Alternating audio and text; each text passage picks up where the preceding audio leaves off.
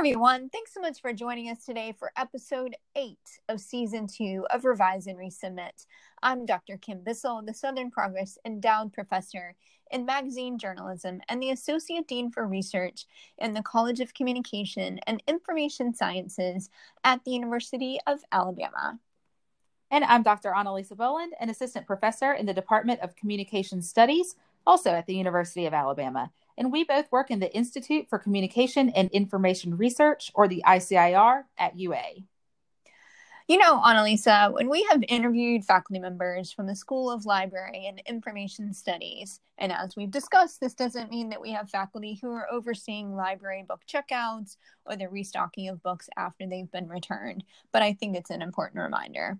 When you think about the second piece of that program, Information Studies, this is where we can get a really interesting look at the information piece of everything we do. Let's think about it. We're always dealing with information. Sometimes correct information, sometimes incorrect information. Um, you're right. And this is one of the many things we'll be talking about in this episode with Dr. Lori Bonnici.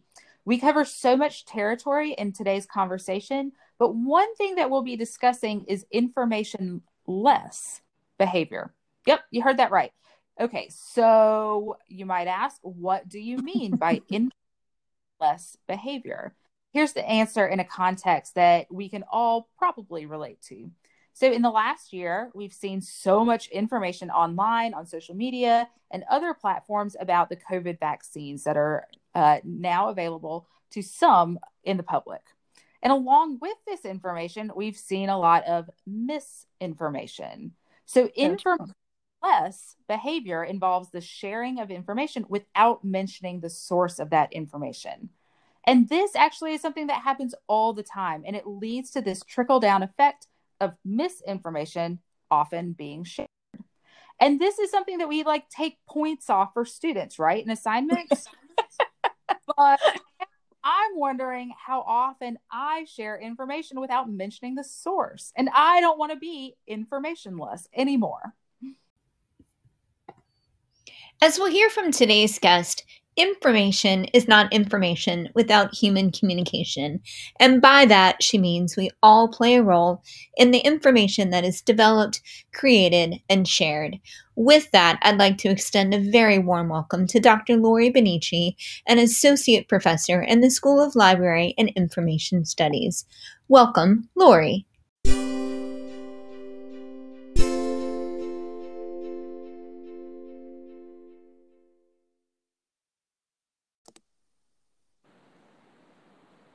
Thanks so much for joining us today, Lori. Thank you. Thank you for inviting me. Well, before we dive into your research a little bit, we were doing a little bit of social media stalking and we saw that your bio on Twitter um, indicates that you are an outdoor adventurer. And we were wondering if you can tell our listeners about maybe a favorite outdoor adventure you've had. Oh gosh, that's that's hard because I've had several. Um, so many. yeah. Um, well, probably one of the more interesting ones I had I, uh, down in Florida. Um, there's a little place. It's about a like a three mile little circle, which doesn't sound like much of an adventure, three miles. But I was out with a group of people. We're riding along this thing. It's out in the Everglades, and somebody says, Gator. And so I stop and I put my foot down and I'm looking, I'm like, looking around. I don't see anything. And I turn and I look at them, like a group of three of them looking at me, and I go, Where? And they're like, like about two feet from your leg. Of course, I'm oh, looking out, no. right? And I look down, I'm like, oh wow i just calmly put my foot back on the bike and pedaled away i'm like you know you could have let me know just how close it was but close encounters but yeah that'll that'll get your day going and then it can make you ride your bike faster That's hilarious. Well, thank you for sharing that. yeah, I feel like I would not know what to do, and that would be terrifying. Well, there's nothing to do but leave. Yes. fighting and well, you know, they right used there. to say those those had no predator. They're like the king of the Everglades, but now we have pythons in the Everglades that kill gators. So, you know, maybe at that moment I would have wanted a python. I don't know.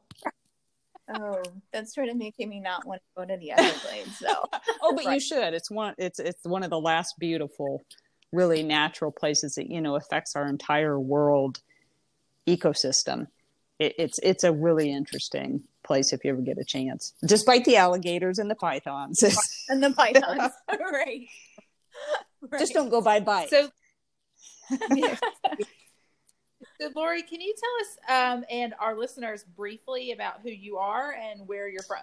Okay, well, um, I am a associate professor in the School of Library and Information Studies, of course, in the College of Communication Information Sciences. Um, I consider myself first and foremost um, as a researcher, but I enjoy teaching, of course. And um, I'm originally from Indiana, born and raised. Um, but if people kind of ask me where I'm from now, I say Florida because I lived in Florida for quite a while. Got my PhD at Florida State, um, and then took a bit of a path around and then ended up at Alabama. Hmm. So, could you give us an elevator pitch on your research? Sure. Um, I first and foremost, I consider myself a researcher, like I said before, but a information theorist. Um, there's not a lot of information theory, so that's kind of my thing. I like looking at developing theory. Um, I'm a social and behavioral researcher, interested in socio-technical aspects of information. Um, so, what are the human behaviors with information, information technology? Um, and I think that's just fascinating because computers are just computers and systems are just systems. It's people that make them interesting. Hmm. Oh, that's a great way to put it. I like that a lot. Well, and I'm going to, I mean, so you basically gave us a headline right there that computers are computers and it's people that make things interesting. And can you can you tell us a little bit more about one of your findings related to that? Well, yeah, actually, it's a recent one. Um, I, I do research with a colleague at Emporia State University, and she does a lot of um, things in the area of medical information. But where we we come together is in everyday information seeking. So think about if you had a diagnosis, um, and you know you walk out of the doctor's office and you get all this medical mumbo jumbo, and you just want to know what is my life going to be like um because that's really what it's about how do i live with this every day um so one of the areas we look at is vaccine which is really exciting Mm. right now right yeah Yeah. um, it's going to be interesting. Um, so we just finished up. We wrapped up a project looking um, prior to the COVID situation because we thought that would set a, a little less tumultuous base. Um, and one of the things we came up that was interesting is what we call, and this seems odd for a field and where we look at information, but it's called informationless behavior. Uh, So okay. basically, what it is is when people share information, but they never say anything about where they heard it, where it came from, what the source is. And when you're in a forum discussing yeah, something, you think that would be important. Yep. But you know what? On both sides of the vaccine issue, they do this. But then they turn around and accuse each other of doing it without realizing they do it themselves. So a good chunk of this conversation is this stuff thrown out, and then they sit around and debate how people behave around information and communicating information. And there's very little about hmm. vaccine itself. You really have to call that that vaccine information out. So we call it informationless behavior. Like That's I said, awesome. humans are what make it interesting. Yeah. Well, so then I have to ask, how did you get started doing this type of research? Okay. Um, so that's interesting. Um, I, you know, out of the program I did my PhD in at Florida State, um, everyday information seeking was a big thing. Um, my major professor, Elfreda Chatman, that was really her her deal and her thing, and that's what she got her students into, which really, you know, fits a lot of information situations. Um, is okay, we have these formal situations, but really, what do we do every day for everyday people? So I happened to go back to Florida State and um, do a, a visiting lecture there. And in that process, I reconnected with a um, person who was doing a postdoc who I had known for a while but kind of fell out of touch with.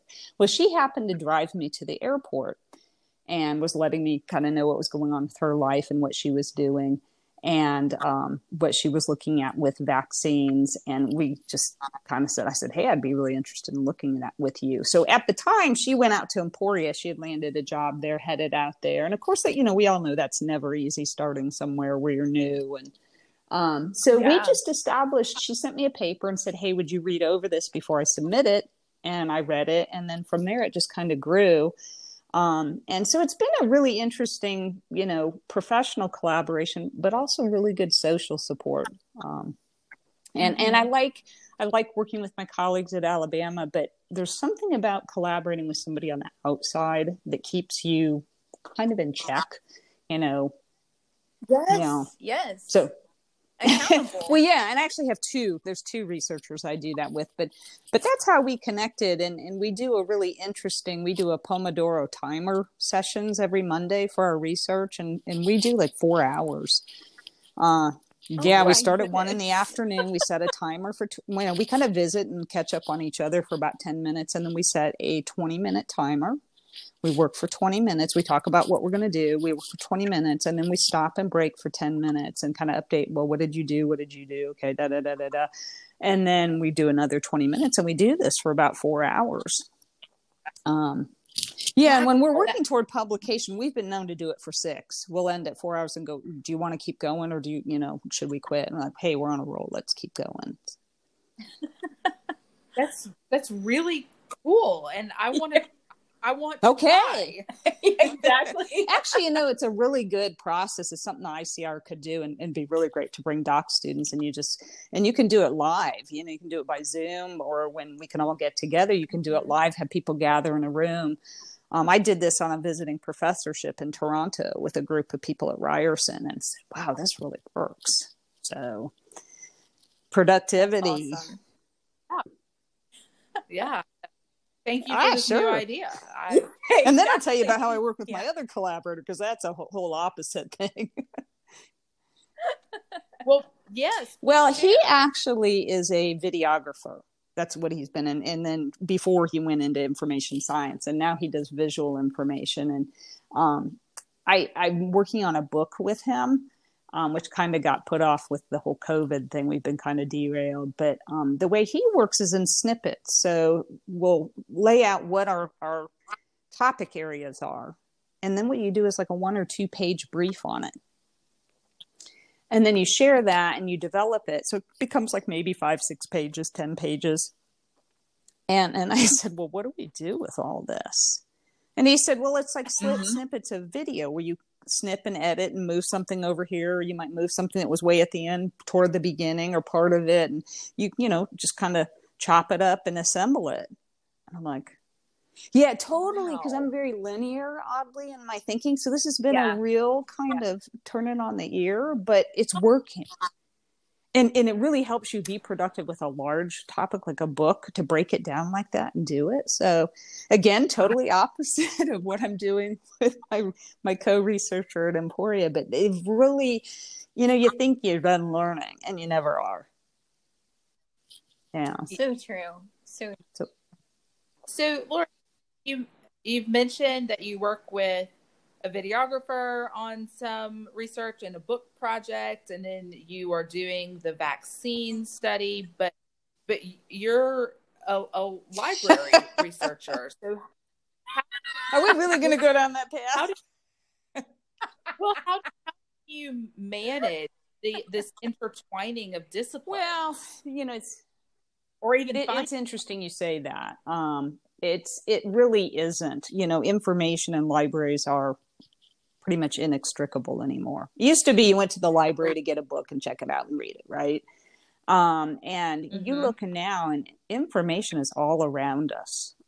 You know, whether it's it's formal mm. resources that we're pulling from, you know, a library's website, say through Scout, you know, at the University of Alabama, or whether it's somebody sharing their experience. Go back to that everyday information seeking thing and a medical issue. Um, you know that person sharing that in a private group maybe on facebook is highly valuable and that is information um am I a librarian? Um, I was once a systems librarian before I went to get a PhD. Uh, um, and so I set up the systems for a library, and, and it was actually my director um, in that job, you know, because they made me float to the reference desk, and I hated that. God, I hated that um, because you know I never knew what was going on. They'd shift, you know, shift to the stacks, and I'm like, I don't know where anything is. Um, and you know, my director said, one day she goes, you know, you need to go get a PhD. And I said, why? She goes, you ask more questions at the reference desk than you answer. oh, well, okay. Um, so, you know, information is integral and central to libraries. Um, it, it's, it's the bigger thing. And um, so, you know, that's, that's one of the things we say, those of us in the library field is you can't just call it library research because we do way more than libraries. You know, sometimes my research mm. touches on libraries, but most of the time it's really just information. You know, and you know how that happened? Mm. What happened was post World War II, the coders, the people who come out of computer science who were coders, went back into academe, went back to their departments, and realized they didn't fit anymore because they had a very human aspect to information and they felt incredibly lost they didn't belong they kind of fractalized off from computer science and said where do we go and you know administrators were like oh what do we do with you people and don't tell dean nelson that um, and so they said you know what we're going to put you in with libraries because they just are kind of floundering in academia but we kind of see this mm-hmm. connection. Mm-hmm. And so mm. they put them in library science programs and turn them to library and information science. And, you know, it's been that kind of ongoing, are we library we information? And I have always kind of walked between. That's just everything I do. It seems mm like I have a foot here, foot there. Um, like my latest research is really borrowing off of communication. Um, and so I, am an information researcher, is really what it is. Mm.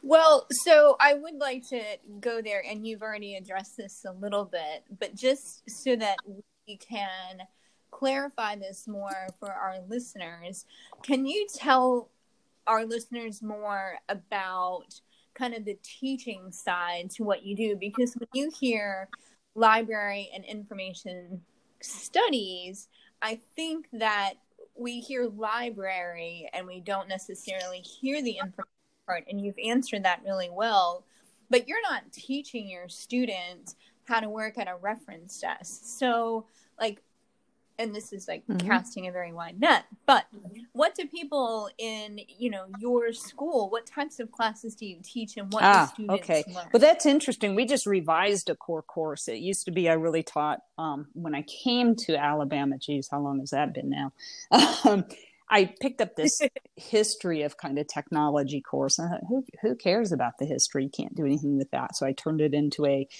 productive technology course where you learned web pages and databases and stuff like that. Um, and then recently, Dr. Elmborg is really, and I appreciate this because this is really what I came out of, moving us toward an information science track. And um, so we've redone the core course and teaching information science. And that's been a really great, great thing this semester. As a matter of fact, I was just grading final projects before we connected. Um, so it's really teaching students who are coming and, and, I think a lot of people come to University of Alabama SLIS thinking they're they're librarians and that's what they're going to do. We have a handful that that know the information piece, so now they're getting a solid. What is information science? What does information mean? how do you define it what is it and then we get into at some point in the semester you know are information in libraries the same can you work in a library with an information science concentration um, so that's an hmm. interesting has turned out to be a surprisingly interesting course other courses i teach are um, i teach probably my favorite can i start with my favorite or should I or should I put that at the end? Yes, of course. Of course. So I do a um, a human behavior course on cybersecurity.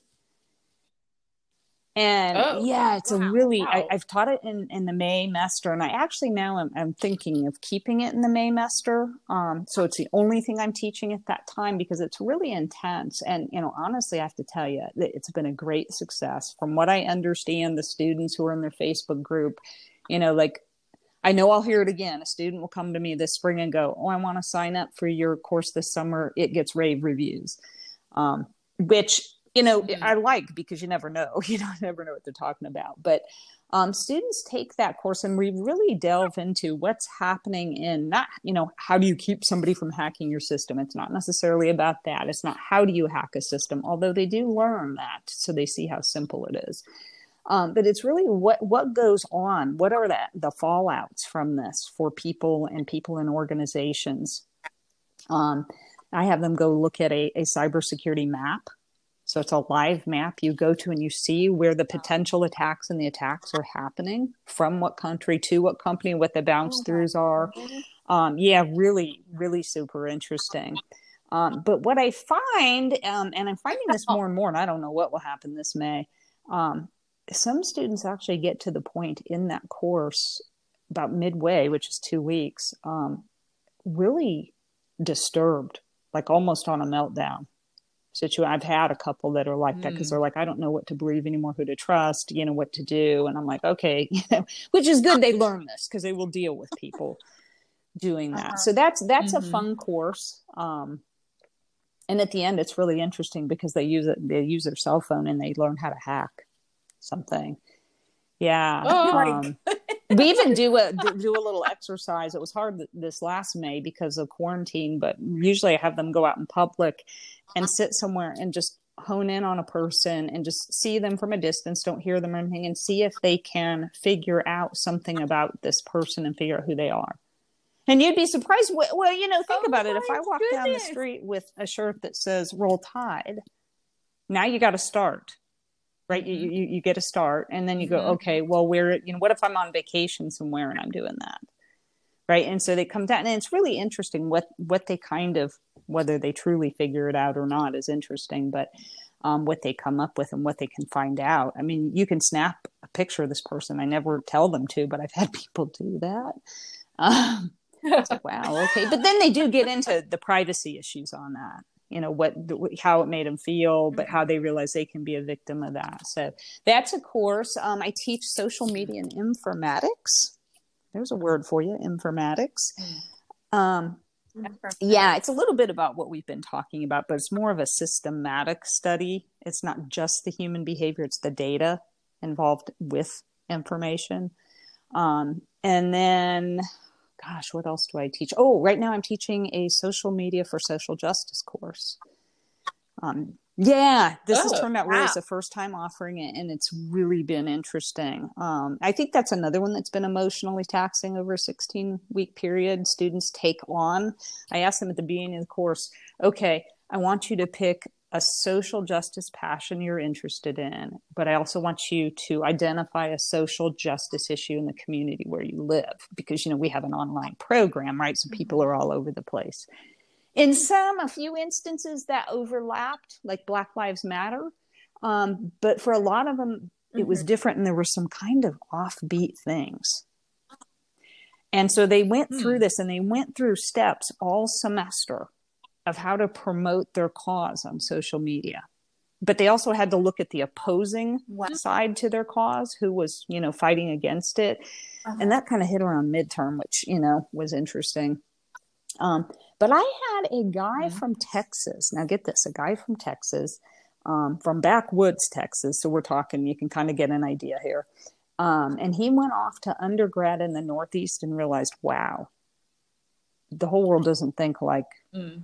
backwoods Texas. Now I've lived in Texas, so I'm kind of I'm getting this.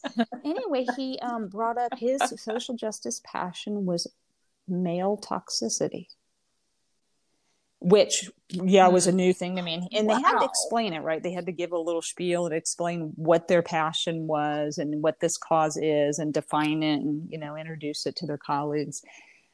And he talked about a Gillette commercial, I think back a few years ago, Mhm. um, of these men in Iceland And so Gillette, it was really interesting because as an outcome of this commercial of these men um, talking about how just what their presence has done in the world did two things. You know, it increased the sales of Gillette for, of course, Iceland and a few countries, but the sales went down in the United States because you know men didn't want to know that wow. some of the problems they've created um, in the world. So that you know it was interesting to have a man in the class take that that on incredibly interesting mm-hmm. so as an outcome they're learning how to use and promote a cause through legitimate information on social media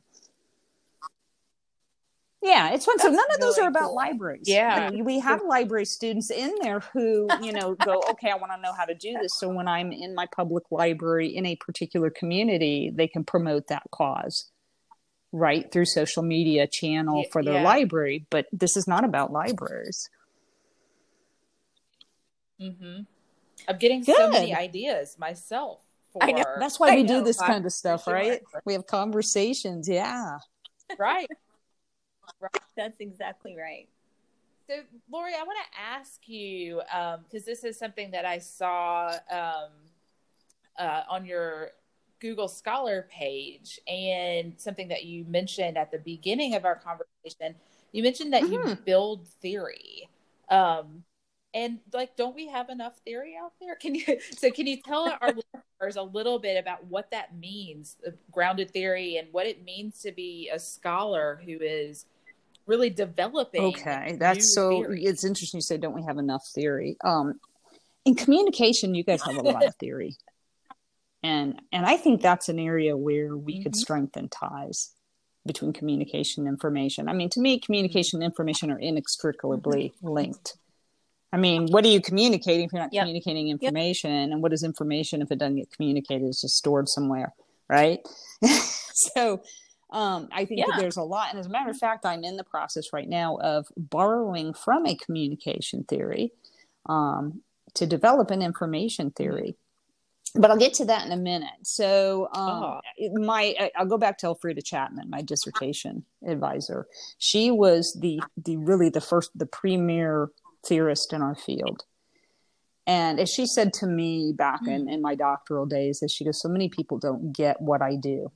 She would have journal things, you know, turned down all the time because people didn't understand what she did. She came out of Berkeley, um, which kind of explains it right there.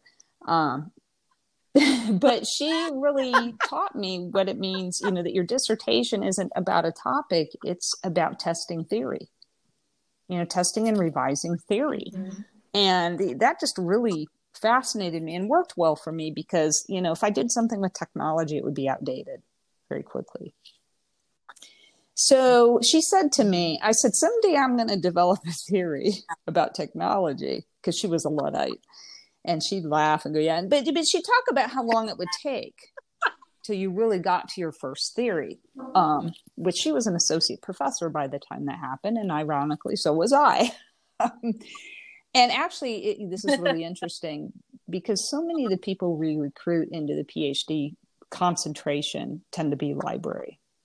They, they don't really we're seeing more information mm-hmm. science but um, so i was invited to work with a student out at emporia another there's that connection um, mm-hmm. and i essentially chaired her dissertation because nobody knew what she was doing at emporia because they have probably even more of a library focused program than we do at alabama um, but she used a emerging theory of mine called Kafkies, um, and it looks at um, basically looking at how you can determine when information in a social media channel is legitimate. So, an example, she was working with weather. Okay, so she's working with these what they call on the ground reporters for weather because they have you know tons of tornadoes out there like we do in Alabama. And so she took the elements from my theory on how you determine if information is credible and legitimate. And she worked with a um, group out in Wichita that you know are meteorologists that's it's a, a team of people that work together and how they decide what information they take off of social media to turn around and report through the official media channel to the public.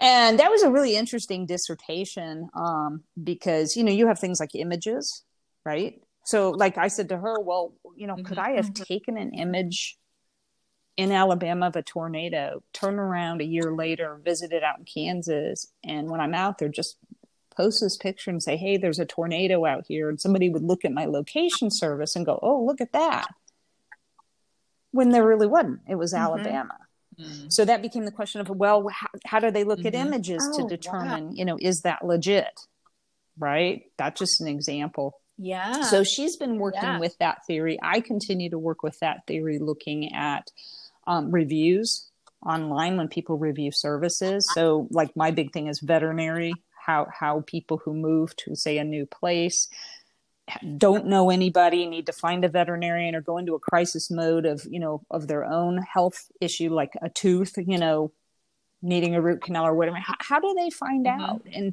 a lot of people turn now to social media for that Uh-huh. right? Um, but how do they know who to trust? Because they're in Yeah. what we would call an information desert you know of i don't know anybody. And a lot of that kind of information is who you know how you know to trust and what the connections are with that so i continue to work with that theory but the latest one comes out of this informationless behavior project i, I did earlier Mhm. we used and i know you guys must know about this Mhm. um, communication acts right so the the three different kinds of acts Mhm. um, that people have with communication. And so Mhm. we analyzed the data looking at this. And then we realized as we looked at the data, we're like, so think about the information less behavior and not verifying the information or not providing where you found it or was it your experience or, you know, who was it? And we think there are information acts. And that people, I mean, and we, th- Mhm. okay, so an example that's really obvious that we're not talking about is misinformation and disinformation, right? Disinformation is purposeful, intended Yeah. to throw the person off track. Misinformation is just people who don't know and throw stuff out. And there might be a little bit of misinformation going on in this VAX forum, but we are thinking so many of people in information science think of information as a thing something we store something we retrieve something they, Mhm. we use when really in today's age it's something that's being communicated. It's how that's being communicated. Right? So you have a combination of, of content and the method by which it's communicated and what goes on around right before and right after that that makes the scene of will somebody trust this or not will somebody take up this information and use it or not so we're right in the process right now because we just published the other article, put it out for publication. So we're just now coming together and structuring this kind of seed theory on Information Act. We're excited. We're That's excited really about cool. it. Um, Yeah. I think it's really timely. Um, so we'll we'll see. But you know, I kind of as we looked Yeah. at it, what occurred to me, and this, and I'd like to share this with you guys. Um, I feel like there's this chasm. There's communication, and there's information. And, and I kind of think of it in the structure structured Alabama. You guys are over there at Phifer, we're over there at Gorgas, and then there's this like big place between, right? that negates proximity. But then there's this understanding, aren't you people library thing, right? What's like, okay, what are you doing over there? But I think Right. that it also that area between like the quad and all that, there's a metaphoric piece there that that exists probably in any mm-hmm. communication and information program. There's communication there, in front, like you talked about. There's these disciplines, and I feel like Information Act falls right in the middle. Remember, when I told you I always have my feet too in one, one place to the other, so I end up kind of with with if I can keep standing up, it's somewhere in in between. um, and I feel like this is that. Um, as a matter of fact, when Yeah. we submit this one for publication, we will definitively recommend people in the communication discipline for review. Um, I think that's super important. That you know, I think people in the information area will get it. They may or may not agree with it, but they'll understand it. But the question becomes, what will the communication science people think? So maybe I'll throw it by you before we Mhm. send it out. Yeah. Of course. Well, so shifting gears just a little bit, um, as I told you, we wanted to wrap this mm-hmm. up on a little bit of a, a fun note as academics, we have the very good fortune of being able to travel to different countries or different cities um, to present our research and to talk to others about our research. So, can you tell us one of the favorite places you visited while presenting research? Or a place that you're kind of yeah, so you know, visiting? I've traveled quite a bit for conferences, and and I have a lot of fun things. And I always make it a point to try to combine and do something fun um, when I visit somewhere. But probably the one that mm-hmm. sticks out to me is Valencia, Spain.